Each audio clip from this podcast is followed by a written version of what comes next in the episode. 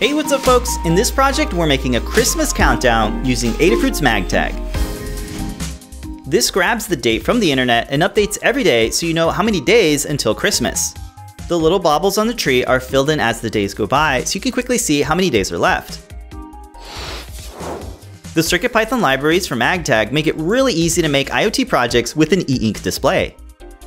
The tree is a bitmap with numbers that are covered up with little circles made with display.io.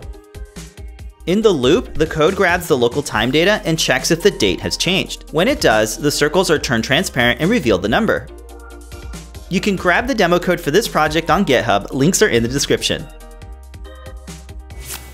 We designed and 3D printed these stands to have a really nice and festive look. We made two versions so you can have the MagTag be either landscape or portrait. We hope you have a safe and wonderful holiday this year. Thanks so much for watching and don't forget to subscribe for more projects from Adafruit.